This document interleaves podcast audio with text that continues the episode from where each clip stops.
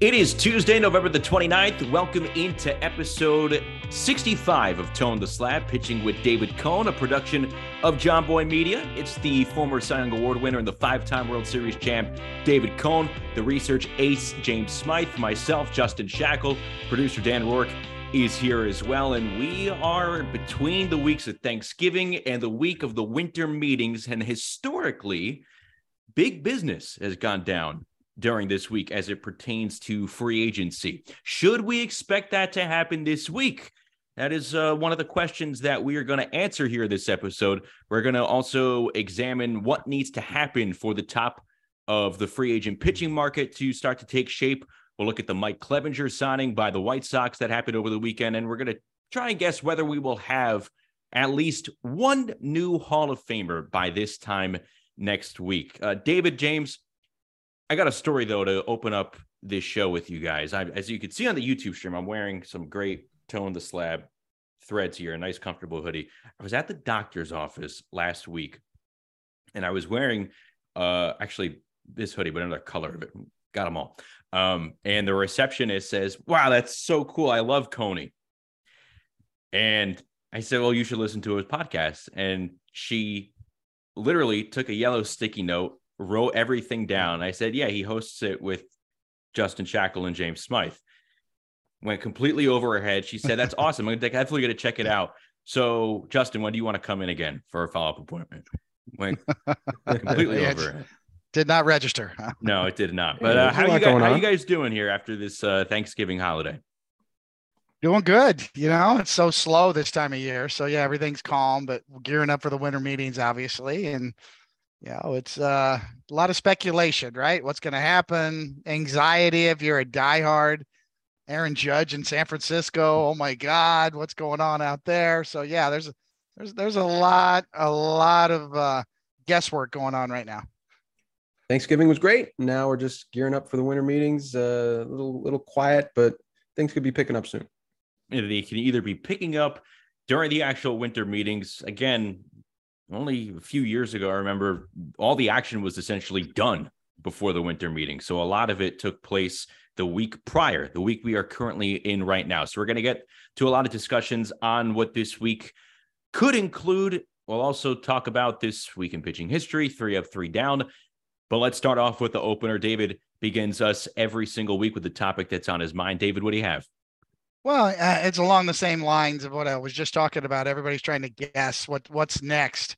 And if you look at last year, really, it's you know everybody wants to sp- uh, speculate on the big free agents, and there are some great shortstops out there. Obviously, Aaron Judge at the top of the list, and those things tend to shake down, you know, uh, according to their own time frame. But to me, it seems like general managers nowadays are so into sort of working working different uh, scenarios on trades, the trade market. And if you look at Brian Cashman and last year, the big move in the offseason really was the whole left side of the infield trade.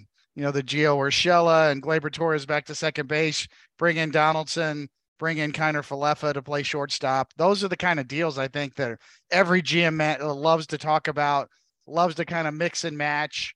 And, and I expect that to kind of be uh, the case this year as well. Uh, the only thing I can tell you is my experience with the winter, winter meetings go back to 1992 in Louisville, Kentucky. I was a free agent. Barry Bonds was a free agent. And we showed up. The players actually showed up knocking on doors. I remember knocking on the Yankees' door when Buck Showalter was on the other side of the door, and this was when George Steinbrenner was was on suspension at that at that particular time.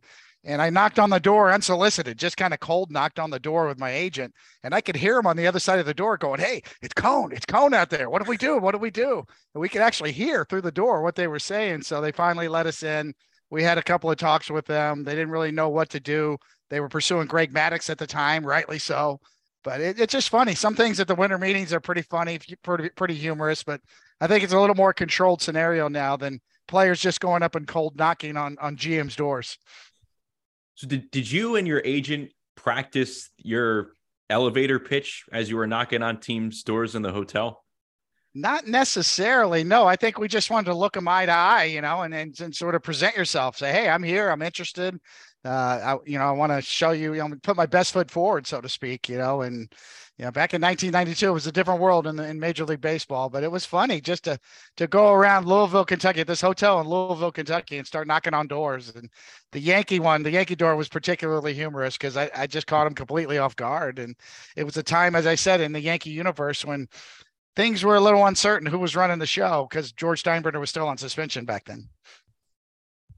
Well, we know that uh, Hal Steinbrenner is driving the bus when it comes to the signing of Aaron Judge, the potential re-signing of Aaron Judge. And uh, you said, David, times are different. I don't foresee Aaron Judge having to go door to door or wear an A board and say, "Hey, here's what I offer. Come sign Aaron Judge." Um, yeah, it, it's uh, completely, completely different. But those stories are so cool to hear, and just the uh, you know h- how it used to work uh, at the winter meetings. There are a ton of great winter meeting stories over the course of the last 40 years or so. Um, let's let's get into some of these offseason quick hits because there was one pitcher in particular that did reportedly find a new team, and it's a guy who was perceived as maybe as high as a number two starting pitcher, maybe looked at as a potential ace down the road just a couple of years ago. This is Mike Clevinger, who's reportedly signed a one year deal with the Chicago White Sox worth eight million. Came back from Tommy John surgery in 2022. He had about 22, 23 starts, showed decreased fastball velocity and also a, a decreased strikeout rate.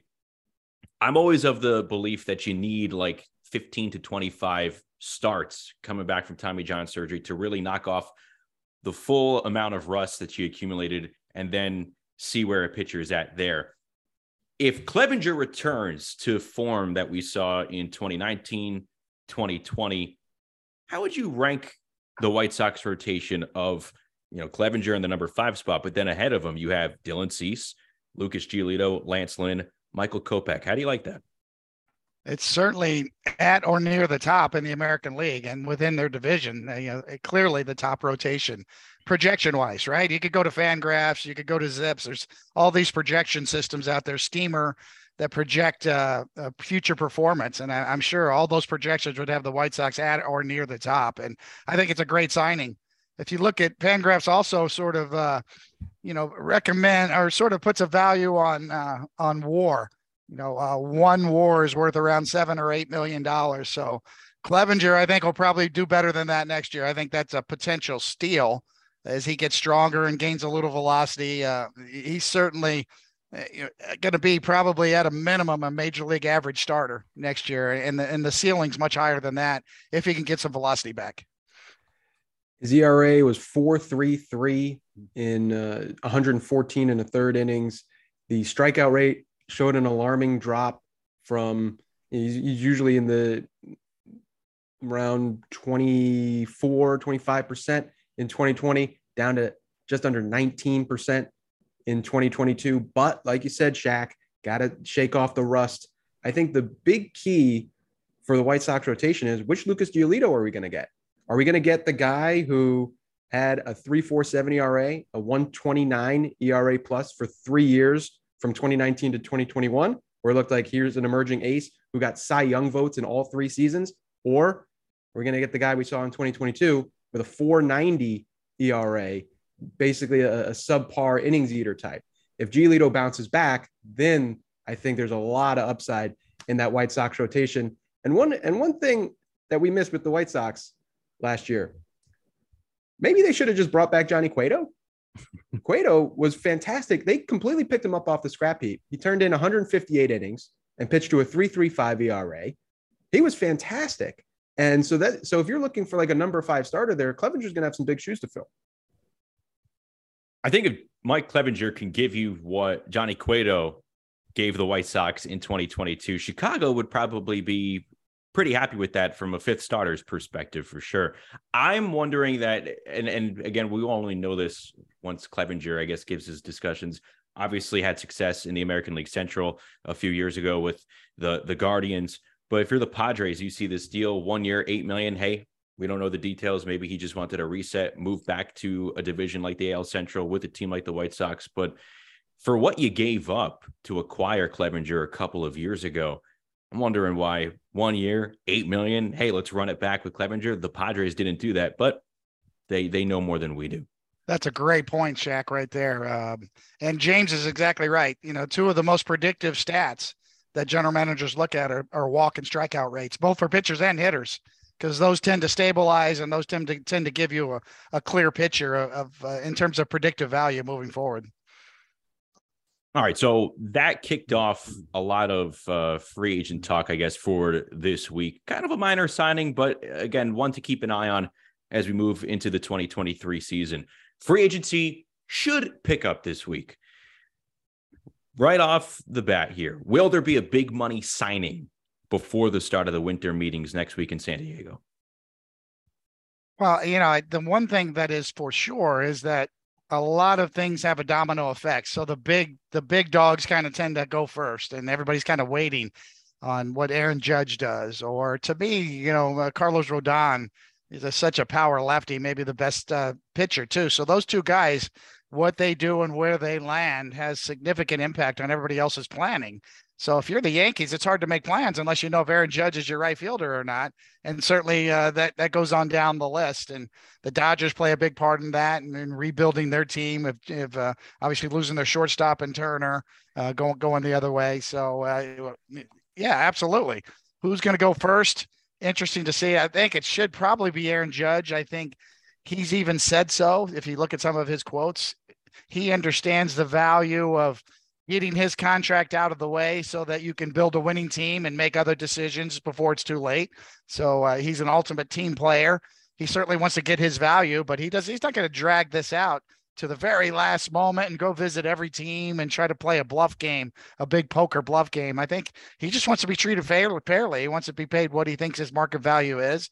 And to me, that's at the top of the pay scale. So the question comes to where he wants to be and how many years he gets at the top of the pay scale.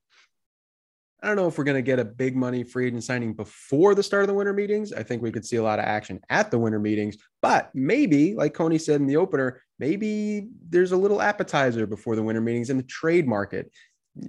Even Ken Rosenthal's uh, recent uh, article in the Athletic talking about what he's hearing leading up to the winter meetings. Maybe the catcher trade market is is uh, picking up, and maybe Sean Murphy gets dealt or something like that. So even though guys like Judge or the big free agent pitchers, they set the top of the scale. In free agency, there are still other moves to be made that you can kind of fill in in the middle of the pack. Let's revisit Judge in a few moments. Obviously, a pitching podcast. So let's start with the top of the free agent pitching market. And James mentioned Ken Rosenthal's latest article.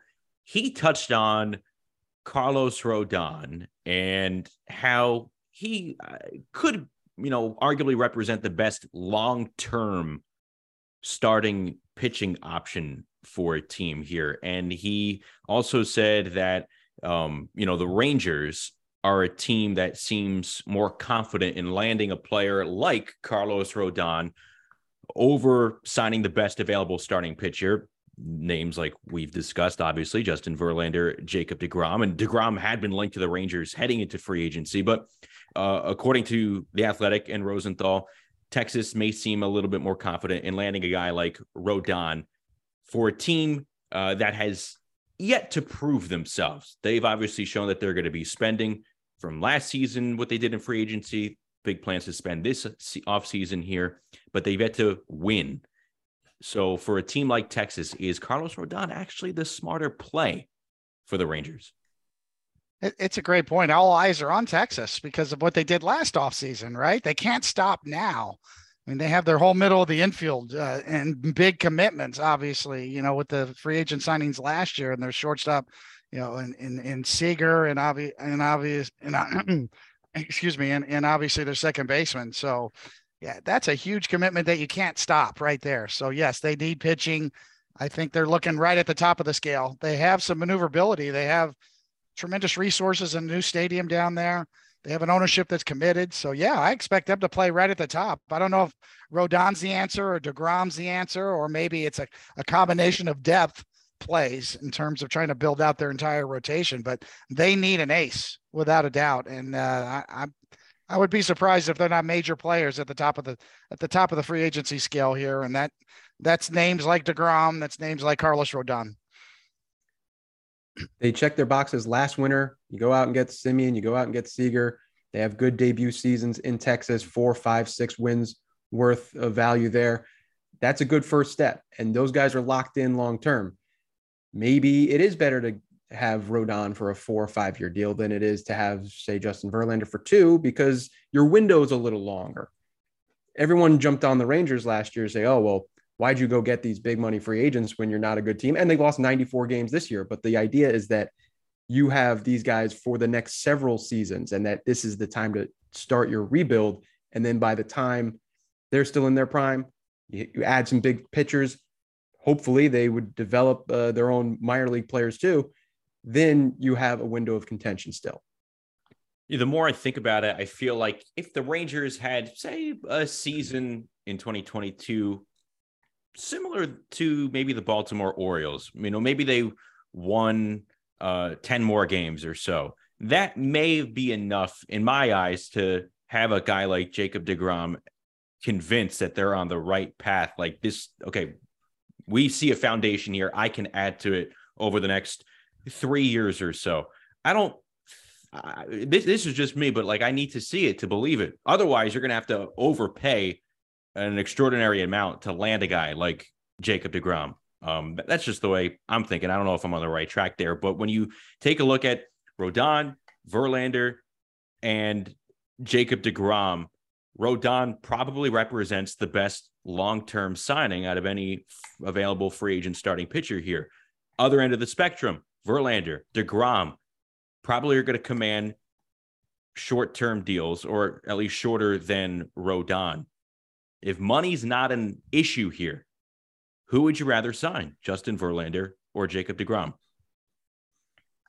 Just from an age standpoint, obviously, you'd probably rather have DeGrom. I, I, w- I would, I would guess. You know, if we're talking about Texas, you know, to me, if you look at the, the Phillies and their story, and they, they're the last team to get in the new playoff format, the last team with the worst record got in and made a run to the World Series and almost snuck one out were very competitive in the World Series. That should send a message moving forward that if you're a team like Texas, or if you're a team that's around projected 500 or so with on the record side, that you can bump it up and get in contention and sneak into postseason and make a run, especially if you've got, you know, some some stars, sort of like we said, the uh, the blue chip player model. Then yeah, I'm thinking probably Degrom would be better for Texas.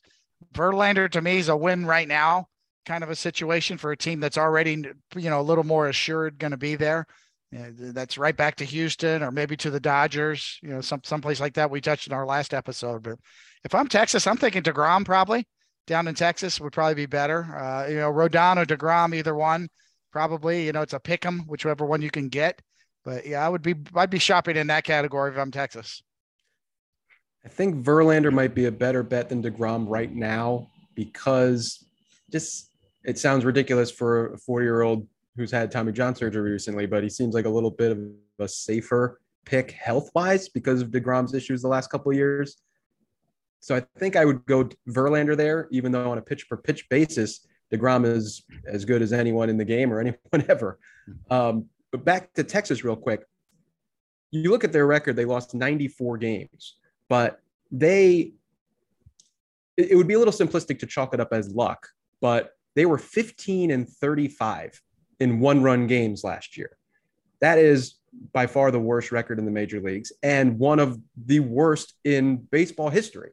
So if they if you just balance that out, they sh- maybe they played a little bit closer to 500 than you would think just looking at their at their record. So they might just get a little bit of a a bounce back, you know, law of averages kind of thing next year to begin with then, if they make some more additions, maybe a 500 season or an Orioles esque leap is in is in play.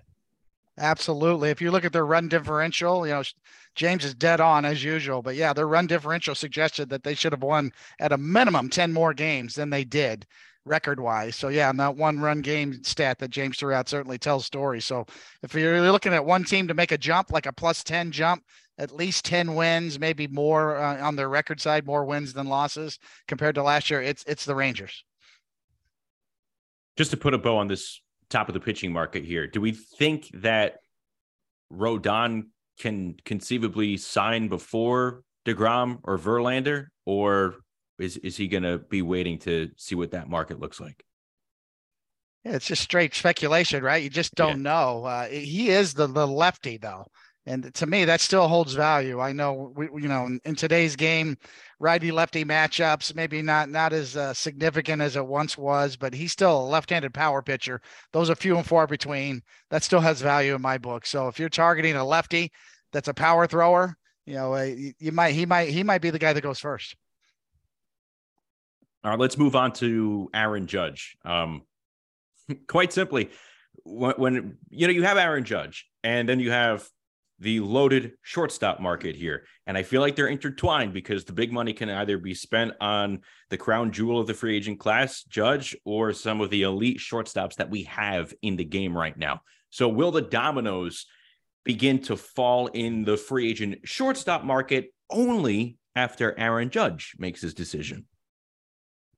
It's a great point. Yeah. And I think obviously Carlos Correa is waiting for the Yankees you know, he's had, had several offers already reportedly from from the Minnesota Twins who want him back very much, and is probably uh, it might end up being his best offer, but he's got to wait for the Yankees. And so certainly that's why we say there's a domino effect. And Aaron Judge at the top of the scale is going to affect a lot of different teams, a lot of different decision makers. And certainly Carlos Correa is waiting on Aaron Judge to make his decision because if Aaron Judge ends up in San Francisco, that throws everything uh, you know, up, up and up for grabs at that. And certainly the Yankees might be in the market for somebody like, like Correa or Turner or somebody else, somebody else that's that's next in line in terms of the, the best free agents available. Agreed. I think uh, Judge is the uh, big domino to fall as far as free agent position players go. All right. When we zero in on the shortstops, though, David mentioned Correa. Who do we expect to sign first? Will it be Correa or could it be a guy like Trey Turner? It's interesting. You know, I, I think Trey Turner's value may even go up because of his base running ability, and that, that that's going to be uh, to be to be determined. We don't know about the rules changes. We've we've touched on the rule changes with the, the bigger bases and the minimum number of pickoff throws at two to, to throw over and try to pick a runner off on first base. So how much of a premium on base running our general manager is going to put going to play in in this uh, free agency market and Trey Turner is one of the best base runners out there available. So yeah, his value should be up as far as that goes. So, you know, it's uh, I I think uh, when you look at last year's signings, when you see what Seager got in in Texas over 300 million, you got to figure that Turner's in that category as well. And, you know, he's that highly thought of, coming off a really good year. So it's going to be interesting to see where he goes, and his value might be up for the base running reasons I just gave. Well, I have no clue who's going to sign first. How's that for a hot take? Mm-hmm. Um, but I want to see what you guys think of this and if this is part of the calculus for either of these guys. Correa was just a free agent, and then he opted out. Trey Turner, this is his big jump into free agency. It, does that make Turner more likely to wait it out and kind of let everything play out and and kind of um, play the field a little more? The fact that this Possibly. is his first free agent foray? Possibly. I think, you know, once again, we, we don't really know. We're speculating, but that's what we do, right? On a podcast, trying to speculate and guess. And there's been rumors that he likes the East Coast better, although more recent reporting has said that he did enjoy his time in LA as a Dodger. So that that plays into it as well. But you know, I can tell you just speaking from experience, uh, being in those shoes at one point, when you're a free agent and you're kind of vulnerable out there when you're not sure, uh, it can be very anxious. It can be an anxiety ridden time. And you, what you really want to hear is that you're really wanted. You want to go somewhere and, and feel like, man, we love your game. You need to be here. We love you. And, and you need to be sold. And, and you're susceptible to that. No matter how much you think you're sure of yourself, no matter how much you think you have tremendous confidence and you know where you want to play, you can be swayed. You're still in a vulnerable state as a free agent. I was that way. Barry Bonds was that way in 92. Both of us chose in 1992 to go to our hometown. For, for Barry Bonds, it was San Francisco. For me, it was Kansas City. And believe me, those sales pitches worked. You know, the, you know, I know that's what they're doing to Aaron Judge out in San Francisco now. They got Chris Mullin to call him up. And, and, and give him a sales pitch. They've got Steph Curry, that's supposedly, you know, uh, Steph Curry to, to call him or, or to get his, get in contact with him. Those are the sorts of things that happen in free agency. They can sway you. Ironically, whether you believe it or not, you really are kind of vulnerable when you're a free agent and you want to hear those sorts of things. Yeah, yeah. About Chris Mullin here, is, is this official pitch to Judge here? New York guy, obviously made a hell of a career out in the Bay Area, but d- does this officially like extradite Chris Mullin out of New York? Is he no longer a, a you know playing for the home team here? Good chance he's going to get a Bronx chair if he ever shows up, uh, you know, in the box seats down there close to home, down close to home plate. I guess it'll come down to whether or not he actually seals the deal and gets him to go over there. Yeah, for sure. Uh, I, I, think Carlos Correa, just to answer your question, James, I think Carlos Correa obviously has more information than Trey Turner based off what he went through last year, just a year ago. Could be wrong about that. I don't know how much has really changed. Maybe you want to factor in how teams are operating with the new CBA finally, you know, under their belt. Not sure, but I feel like Carlos Correa has a little bit more information. He respects the fact that Aaron Judge likely has to go first, but then I think he'll be more assertive once Judge makes his de- decision. Like, guys, I'm ready to go. Best and final offer, so to speak. I think, yeah, Trey Turner, first experience through all of this kind of like any natural, you know, natural behavior, you'd want to see what it's all about. You've worked your entire life in your career to get to this moment. So yeah, I think I think Correa probably signs first just because he has the experience of free agency over Trey Turner. But we will see what happens. Anything could happen. One thing I feel like we are uh, definitely going to have happen is get close to a signing over the next 10 days or so. Uh, one thing that we are definitely going to find out within a week's time, and this is my slam dunk prediction here, guys. Sunday night, I don't even know which two teams are playing in the Sunday night football game, but I think it's going to be uh, overshadowed by baseball because you are going to have the 2023 contemporary baseball era voting happening uh, on Sunday, just ahead of the winter meetings, or to really to start the winter meetings in San Diego. The contemporary baseball era will vote for induction into the Hall of Fame. Candidates need 75% of the ballots cast by the 16 member committee. And this is the ballot that has Roger Clemens and Barry Bonds on it, as well as a host of other major league uh, players that played in the big leagues from 1980 up until um, they were officially off the the regular ballot. So my question here, guys, will anyone on this ballot be a Hall of Famer this time next week? I think so. I think uh, my prediction is that it will be Fred McGriff. Wow, interesting. You know, I I think there, you know, there is a potential domino effect here. Know, obviously the the the two big elephants in the room are Barry Bonds and Roger Clemens, two of the greatest players to ever play the game. You could you could make the argument that Roger Clemens might be in the top three greatest pitchers of all time, maybe even the best pitcher of all time, seven Cy Young awards. Barry Bonds, maybe the greatest player of all times, seven MVP awards. So if those guys don't break through and make it, then maybe there is a domino effect for somebody like a Fred McGriff or Donnie Mattingly, Donnie Baseball, maybe a statement vote, depending on who's on that committee. There's 16 votes. It's a mixture. We don't even know who's on that committee as of yet. I'm not sure. I mean, it, it's kind of changed over the years, but we know it's kind of a mix of some Hall of Fame players. Of uh, I think there's an executive on there. Uh, there's sort of representative of both sides of baseball. It could be sort of a statement vote where somebody like a Donnie Mattingly gets through because of how he handled himself. Um, you know, the type of career he had, even though it was shorter, it was it was limited because of his back injury. Uh, maybe even a Dale Murphy type who had a couple of MVP votes. Maybe somebody like him sneaks through and and sort of the anti steroid vote, so to speak. So it, it's interesting to me. We could debate all day long on which side of the, the, the aisle you're on. This is pre drug testing era, Roger Clemens and Barry Bonds. Uh, you know, it's there's no doubt about their numbers. If you're just talking on the field, you know, they're Hall of Fame players. So, you know, I don't want to get into a debate about, you know, uh, being a, being judgmental on which side of the aisle you're on. I personally think that Brown, Bonds and Clemens probably should be in the Hall of Fame. Uh, you know, I've been on on the, the the fans. I've been on record as saying the fans kind of get it we can sort of do our own asterisk and say this was the steroid era. and kind of qualify it that way. But with all that being said, if if this committee goes the other way, then there is a chance that, that James is right, that somebody like Crime Dog, Fred McGriff gets in, or Donnie Baseball, or Dale Murphy. The 16 voter panel is a collection of Hall of Famers, Hall of Fame executives, um, uh, media members, uh, writers. Um, so it's a smaller group.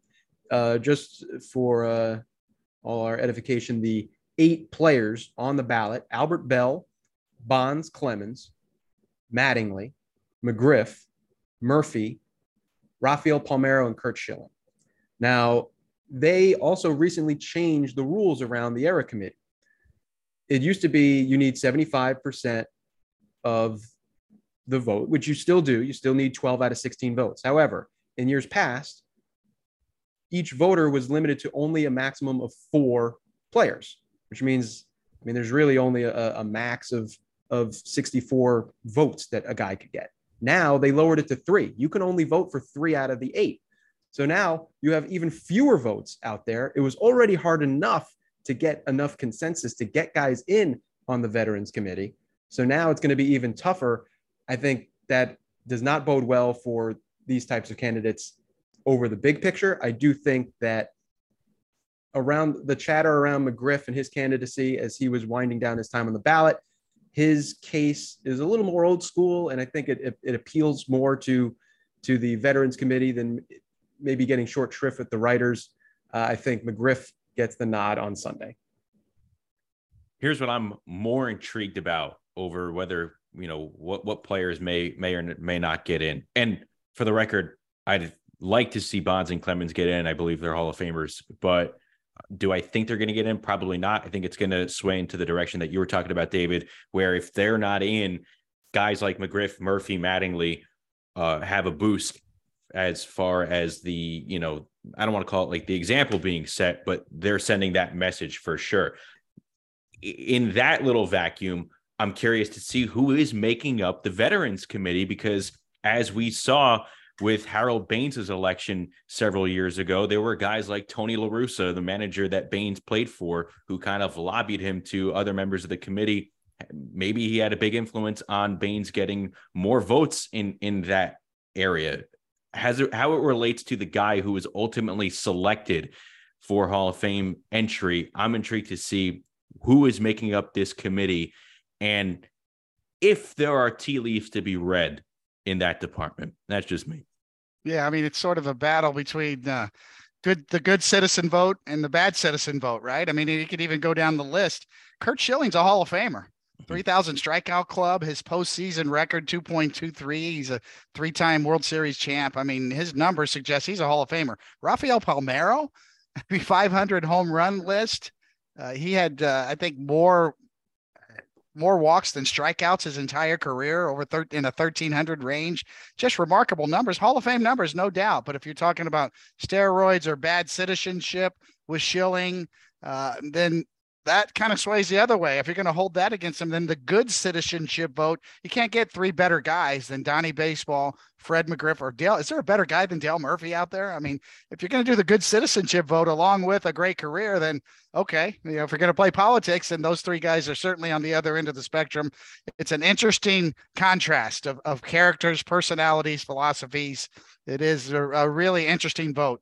Something you're right that Sunday night's going to be, uh, to me, you know, big news if you're in the baseball world. I meant to mention this earlier in my little uh, spiel about McGriff. I I will go on the record and say I don't think Bonds and Clemens come particularly close at all uh, with the committee.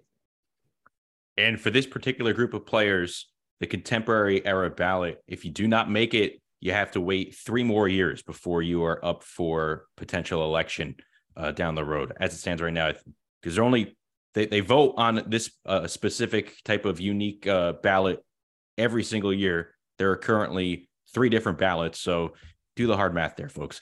Um, let's move on, guys. This week in pitching history, James, what do you have for us this week? Well, I'll tell you what, gang, we are not going very far into the time machine here. Uh, this time last year was the pre lockout free agent frenzy before everything got shut down on December 2nd. And looking back at this, I forgot what a horrible, awful time it was for baseball and for baseball fans with all this going on. Yes, you had the the sugar rush of all the the players scrambling to, to sign with teams before everything closed down, but we had Marcus Semien and Corey Seager going to Texas, which we talked about a lot, those guys a lot today.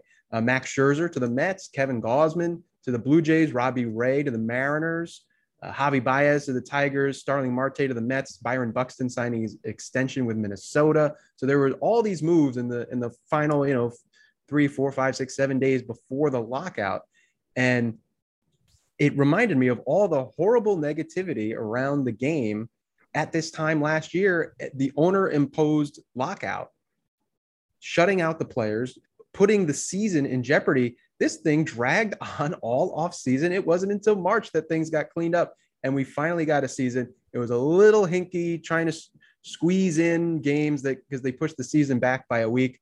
But um, contrary to some of the more negative uh, guesses, my mine included, we actually got a 162 game season, a full season, a full postseason in 2022. It was uh, a rem- this looking back for this week a stark reminder of what was almost taken away from us by the owners.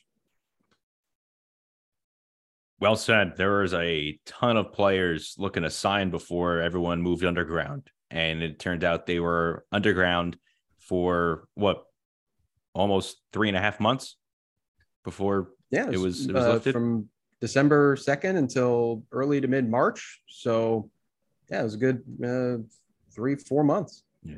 Great point. Considering last year, the, the the state of the industry to this year, some of the most significant changes in the sport that we've seen maybe in our lifetime, not just with the rules changes, but but the schedule changes, a balanced schedule this year coming up. So yeah, yeah, that's another thing to factor in. We really haven't talked about a lot, but every team's going to play every team. The unbalanced schedule is gone, a thing of the past. Playing the Red Sox 19, 18, 19 times a year, a thing of the past. That's going to impact the, the central divisions, you know, the, the a lot their their schedules are going to get tougher. They're not going to beat up on each other as much. You know, the the Kansas Cities and Cleveland, the Cleveland Indian, the Cleveland Guardians of the world going to be a little different this year. They're going to have a tougher schedule. So that's another thing. So these these are enormously significant changes for our sport in terms of the rules changes, the pitch clock, and the schedule changes. Going to be really an interesting year for Major League Baseball. It's like we like we probably haven't seen in our lifetimes. I'm already looking at like the 2023 Yankee schedule. I know I glanced at it last week and only saw like two trips to Baltimore. I'm like, what is what is this? It's yes. it's not gonna hit you until we get closer to the regular season, but it's so true. Um, three up, three down. I think what James's point for this week in pitching history kind of segues nicely into what I kind of wanted to bring up for three up, three down. I'll lead it off here, and it's something that we may have missed last week because of the holiday. I think it came out the day before Thanksgiving, but it was reported that the Houston Astros split a record $38.7 million postseason pool. And that came from a total postseason player pool of 107.5 million among all the teams that qualified for the postseason. So if you're unfamiliar with how this all works, really quick, player salaries they're only for the regular season. The postseason shares for the players is how players get compensated really for the postseason. So the postseason shares for the players, they come from a percentage of the gate receipts during postseason play. So the Astros obviously went the furthest. They won the World Series. That means that they receive the largest share of that $107.5 million. And Houston's players decided to hand out 59 full shares of the 38.7 million amongst themselves, their coaches, their support staff, anyone that they deem deserves a full share. They get um, each full share for the Astros came out to five hundred and sixteen thousand three hundred forty-seven dollars. So if you are maybe a team's travel coordinator, they did they believe that you did a lot of hard work. They're appreciative of you. They give out a full share. You get over a half a million dollars right there. Um, but things like postseason revenues for players, they were a negotiating topic for the CBA last year. Uh, everyone was paying close attention to that. So I thought, you know, it was worth sharing that that news came out last week. Yeah, it's so true. I mean, it, it was a collectively bargained issue, and uh, it, it, they those shares could also be split up. Mm-hmm. quarter shares, percentages of those full full shares can be split up among other helpers around the game, around around the clubhouse, and you know, kid kids doing the laundry, you know, can can take part in that too. So it depends. You know, I've seen some of those meetings get very contentious at times too, where veteran players are like, "This is our money. We collectively bargained for this. We went on strike." Uh, this person doesn't deserve it, or this person does deserve it. It can it can be pretty contentious in some of those shares meetings. Uh, you know, rumors were that David Robertson uh, ruffled some feathers a few years ago in one of the Yankee meetings that, that left a bad taste in some of the people in the front office's mouths at that particular time. Just speculation on, on some of the reporting that was done. But yeah, those sh- those shares meetings at the end of the year, boy, they they can be uh, they can be yelling and screaming affairs at times, or have been in the past. Uh, half a million, over a half a million dollars. That's that's that's a pretty nice full share for a lot of these guys. Some some guys that you know, like a, an athletic trainer or a first base coach, that's uh, three times what they make on average. So yes, in a full year. So that, that's a big deal for for a lot of the support staff. Maybe not for Justin Verlander, but for support staff for a September call up or what have you. That's life changing money. And seeing that 59 number, hey, there's 26 guys in the roster. Seeing that number 59, good on the Astros. That means they must have uh, been very inclusive in uh, in spreading the wealth around. Very true. All right, uh, David, three up, three down. Let's move on to you.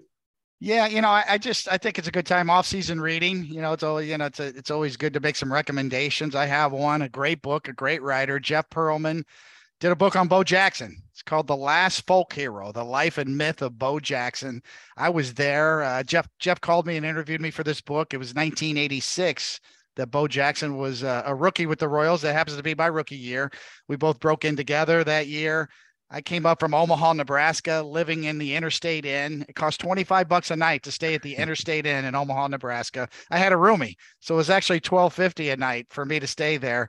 I had a 1973 doo-doo brown Ford Granada with a with a 3 on the floor and you know, the stick shift and I drove that. It was beat up, it was rusted out. I drove it to Royal Stadium that my big league debut, made my big league debut. Bo Jackson was there. He needed a ride back to uh, his hotel room after the game. I said, "Hey, Bo, I'll give you a ride." So we hopped in my Ford Granada, and it was dirty, it was stinky, it was rusty, and Bo just read me the riot act on giving him a ride in that. By the time he got out of the car, he said, "You need to trade this thing in on a bike. This is awful." He never let me forget it. It was just one of those treasured memories that you get as a rookie in the big leagues and you know but that ford granada got me from omaha nebraska to, to royal stadium so it did it it did its part but bo jackson was like like a greek god. He was like as if as if zeus came off the mountain and said i want to play baseball and football. That's what he looked like that's how athletic he was. He was just just a remarkable to see the way he played how athletic he was the way he ran. People people who never saw bo jackson play should probably look at some of the videos or read this book, The Last Folk Hero, to tell you a lot about Bo Jackson, a true five tool player, had a cannon for an arm. People don't realize how good his arm was, you know, if you didn't see him play, but power, speed, arm strength, like I've never seen in the game. You know, Bo Jackson really probably is the last folk hero, Bo Jackson. Love it. And in his spare time, he played uh, running back for the Raiders. Yes. Incredible. James, what do you have? Three up, three down. Uh, some shameless self promotion uh, for three up, three down this week. Uh, if you, I, I, think I've mentioned it on here at times uh, over the last year. If you follow me on Twitter, you've definitely seen me ranting about this. The um, one inning per team game pitching qualifier for ERA and other kind of rate stats. It used to be a group of you know 90 or 100 pitchers around Major League Baseball. Now it's uh, now it's uh, under 50. And I've argued that we need to lower the bar from, say, 162 innings, a little lower, whatever number you want it to be 150, 140, 130. We could sort that out. But this week, uh, I will be making a case in Baseball Prospectus. Uh, I'll be having a, a piece on that, uh, publishing sometime this week, I believe. So be on the lookout for that and my uh, insane ramblings about uh, lowering the inning qualifier. Beautiful.